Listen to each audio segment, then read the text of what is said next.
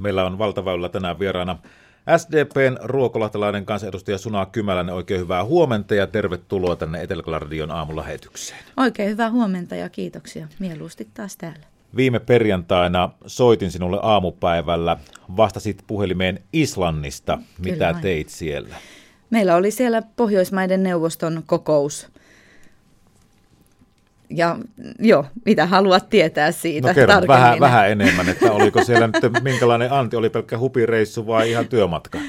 Nämä Pohjoismaiden neuvostokokoukset ei koskaan ole hupireissuja, että ne on varsin tiiviisti aikataulutettuja aina aamusta iltaan. Että valitettavasti tällaiselle soppailulle ja muulle ei jää tilaa, mutta toki se on sitten ehkä veronmaksajien kannalta niin, niin toivottavaakin, että me tehdään tiiviisti siellä töitä. Eli meidän Suomen valtuuskunta tapasi siellä muiden Pohjoismaiden valtioiden valtuuskunnat ja se koostuu monista erinäisistä kokouksista, joka päättyy sitten yhteisistuntoon.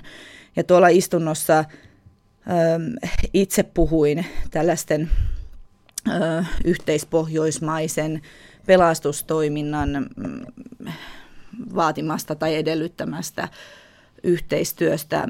En, en niin kuin turvallisuuspolitiikasta, en niinkään sotilaspolitiikasta, vaan esimerkiksi suuronnettomuuksiin varautumisesta, joka edellyttää sitä, että ennakoivasti niin ollaan katsottu pois niitä rajaesteitä, ettei pelastustoiminta pitkity tai pelastustoimintaa pääseminen pitkity sitten siinä vaiheessa, jos toisen valtion alueella onkin suuronnettomuus, joka edellyttää kalustoa, jota löytyy vain sitten taas naapurivaltion puolelta. Että sikäli hyvin tärkeästä tärkeistä kysymyksistä ja kun tuo pohjoinen vesistö tuolla kasvattaa koko ajan merkityksi, tai merkitystään niin liikenteellisesti kuin sitten taas luonnonrikkauksiltaan, niin on entistä tärkeämpiä, että näitä asioita pohditaan riittävää ajoissa, ettei olla sitten housut kintussa niin sanotusti siinä vaiheessa, jos jotain paha sattuisikin tapahtumaan. Vielä parikymmentä vuotta sitten Pohjoismaiden neuvostoa pidettiin hyvin merkittävänä ja pohjoismaisesta yhteistyöstä puhuttiin paljon, että se on ainutlaatuista maailmassa, mutta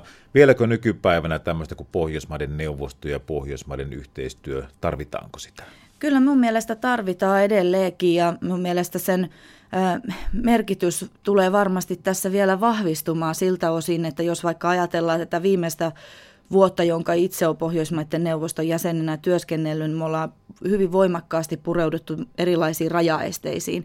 Ja nyt ei puhuta sitten taas konkreettisesti näin valtakunnan rajoista siltä osin, vaan muun muassa sosiaaliturvaa ja muuhun tämän kaltaiseen asioihin liittyvistä asioista, mihin liittyy vakuutukset, äitiyspäivärahat, työttömyyspäivärahat ja ikään kuin haetaan sitä sellaista linjaa, että näissä kaikissa valtioissa pohjoismaiden jäsenillä oikeasti on mahdollisuudet samanlaisiin sosiaaliturviin, kun vaikka mietitään, että tällä hetkellä vielä siellä on suuria, suuria ongelmia siltä osin, että että vaikka Tanska karkottaa maasta toiset Pohjoismaiden jäsenet, jos ne ovat työttömänä, että niille ei ole oikeus työttömyysturvaan. Ja sitten taas näissä muissa Pohjoismaissa Tanskan kansalaisilla on samalla lailla oikeus työttömyysturvaan, jos Tanskas, tai muissa Pohjoismaissa asuvat. Että, että tämän, kaltaisia, tämän kaltaisten asioiden ratkominen on tärkeää ja nyt ollaan aika voimallisesti siihen paneuduttu, että huhtikuussa näissä kaikissa Pohjoismaissa järjestetään jokaisessa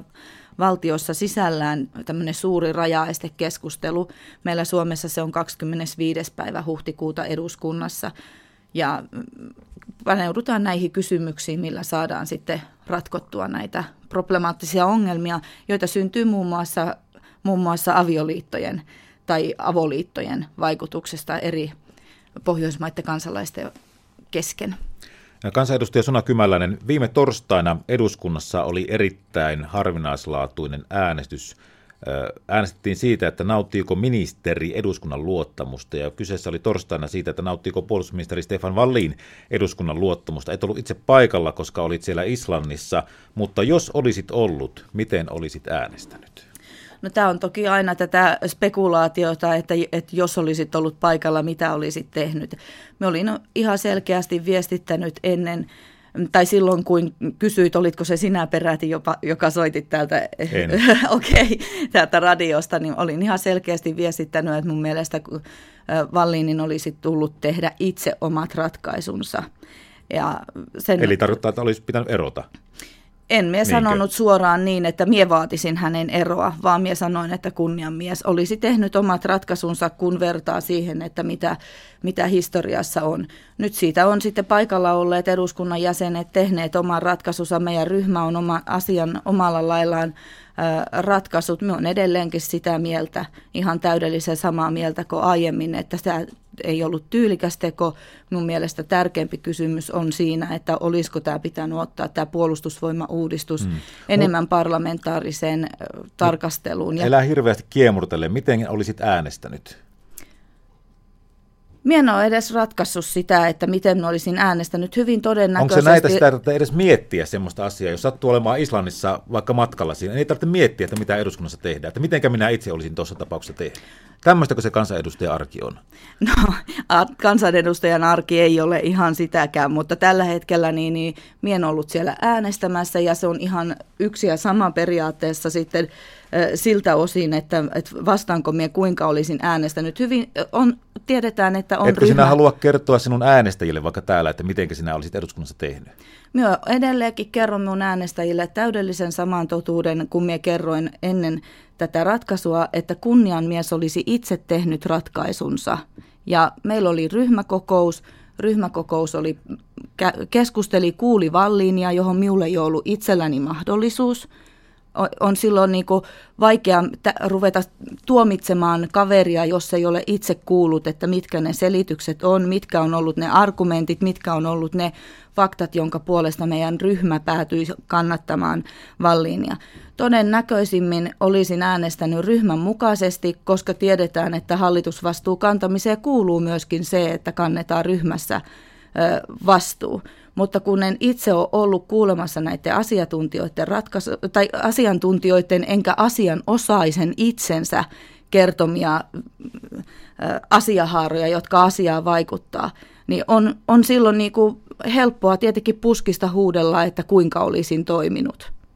Niin on, sen voi tehdä vaikka nyt tässä, että miten olisit toiminut me on yrittänyt tässä nyt monimutkaisen prosessin sulle kertoa ja eh, se, se yrität sieltä saada, että niin. ei, vai, ei, ei vai kyllä. Mä, olin, minä sanoin, että, että minusta kunniamies ei olisi asettanut tätä joukkuetta tällaiseen, tällaiseen rooliin, että tarvitsee tehdä toisten hänen puolestaan se ratkaisu. Eli Tämä vähän, oli se vähän, jää, se, vähän jää semmoinen olo, että olit onnellinen, että sait olla Islannissa silloin, kun tämä äänestystä mutta jos en olisi ollut Islannissa, niin olisin ollut kuulemassa, kun Vallin oli meidän ryhmässä kertomassa ja pahoittelemassa asiaa ja kertonut sen, että mitä on mieltä. Ja olisin kuullut myöskin, mikä on meidän ryhmän voimakkaat kannat siihen niin, että minkä takia päädyttiin sitten ryhmässä tukemaan. Se, näin tämä asia menee, että kyllä yleensä ennen kuin teet ratkaisuja, niin täytyy perehtyä asiaan. Nyt minulla ei ollut siihen mahdollisuutta Islannin reissun takia. Ja sen takia en ole valmis myöskään sinulle tässä tämän suorempaan asiaa kertomaan, kun en ole siihen niin paljon perehtynyt.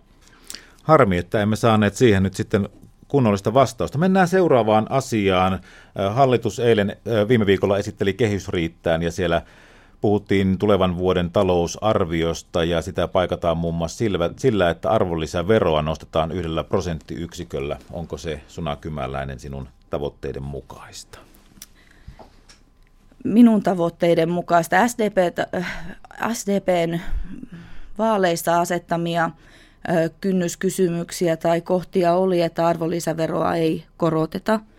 Ja tiedetään, että ne paineet arvonlisäveron korottamiseen niin oli suurempia kuin yhden prosentin luokkaa. Ja aina arvonlisäverokorotukseen liittyy sellaisia asiahaaroja, mikä, mikä ei SDP-jäsenistöä miellytä, se, koska siinä on kysymys tasaverosta, siitä ei päästä mihinkään. Mutta jos katsotaan tuota uudistusta kokonaisuutena, jos katsotaan muuttunutta taloustilannetta, mikä meillä Suomessa tällä hetkellä on, niin on välttämätöntä – tehdä niitä vaikeita ratkaisuja ja on välttämätöntä hallitusyhteistyössä myöskin pystyä antamaan jostakin omasta kynnyskysymyksestään myöden. Nythän tässä arvonlisäverokorotuksen kohdallakin niin, niin löydettiin kompromissi. Ja jos ajatellaan kokonaisuutena tuota kehysriihen pakettia, että sosiaaliturvaa ei leikattu ja minkä näköisiä suuria kohdennuksia, vaikka nuorisotyöttömyyden tähän yhteiskuntatakuun toteuttamiseen 52 miljoonaa lisää jo aiemmin päätetyn lisäksi tai, tai erilaisia ö, oikeudenmukaisuustekoja, niin, niin, niin siinä, siinä ö, paketissa niin tuo prosentin arvonlisäverokorotus on, on niin kuin ymmärrettävä ja on hyväksyttävä.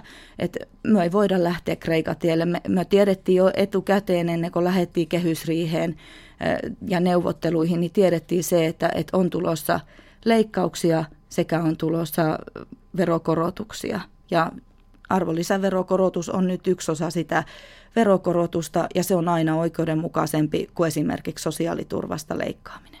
Tämähän tarkoittaa sitä, että muun muassa elintarvikkeiden hinnat nousevat jonkun verran, mutta onko tämä yksi prosenttiyksikkö kuitenkin niin vähän, että se ei monenkaan kukkarossa tunnu?